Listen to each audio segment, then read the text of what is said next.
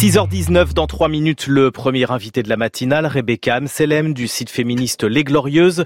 Ce sera après le meilleur de l'esprit d'initiative d'Emmanuel Moreau.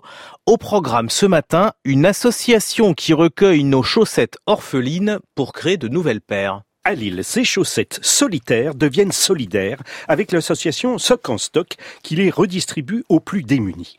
Grâce à des boîtes réparties dans la ville, dans les entreprises, dans les restaurants, on peut venir déposer ces orphelines. Une fois collectées, elles sont traitées dans un atelier de tri, comme l'explique Léa Gonzalez, avocate, fondatrice de l'association. D'abord et avant toute chose, on les relave. On les relave avec des pastilles euh, désinfectantes. Et donc, une fois que ces, chaussettes sont relavées, on a des ateliers de tri et on trie par pointure, par couleur.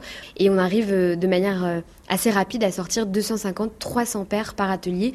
Donc, vous faites des tas 39 à 42, 42 à 45 et ainsi de suite Voilà, c'est ça, 39, 42, 43, 46, 47, 50.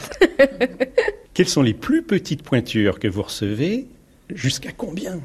Alors, on reçoit de la taille inférieure à 18, 19, 22, 23, 26 et ça peut aller jusqu'à 47, 50. Ça, c'est la pointure la plus élevée qu'on ait aujourd'hui, euh, en tout cas dans les standards euh, euh, qu'on reçoit. En fait, il s'agit ensuite de marier les chaussettes par couleur.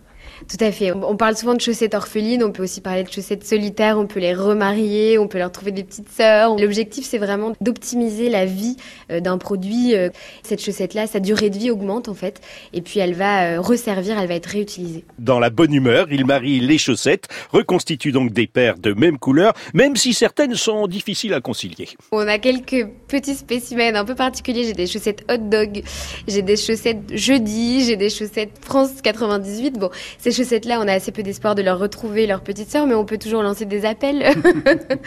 en principe, en fait, ce qu'on a constaté, c'est qu'on récupère euh, majoritairement du blanc, du noir, du gris. Les tailles adultes sont finalement assez peu fantaisistes. Globalement, la majorité, euh, ce sont des paires assez basiques, assez simples. Et Léa, il serait pas plus simple de les reteindre? Alors ça, c'est vraiment notre projet pour euh, l'année 2019. On voudrait investir en fait dans une technologie de teinte ou de déteinte qui permettrait en fait d'avoir que des chaussettes d'une même couleur et donc de plus s'embêter avec effectivement les motifs, les poids, les rayures. Si on a que des chaussettes noires, finalement, il reste plus qu'à trier par pointure. Donc l'idée, voilà, pour 2019, c'est de faire appel à l'ENSAIT. C'est une école qui se trouve à Roubaix pour justement développer une technique qui permettrait de teindre toutes les chaussettes de manière durable en fait pour. C'était l'esprit d'initiative d'Emmanuel Moreau. Sachez que l'association Soc en Stock fournit une trentaine d'associations à Lille.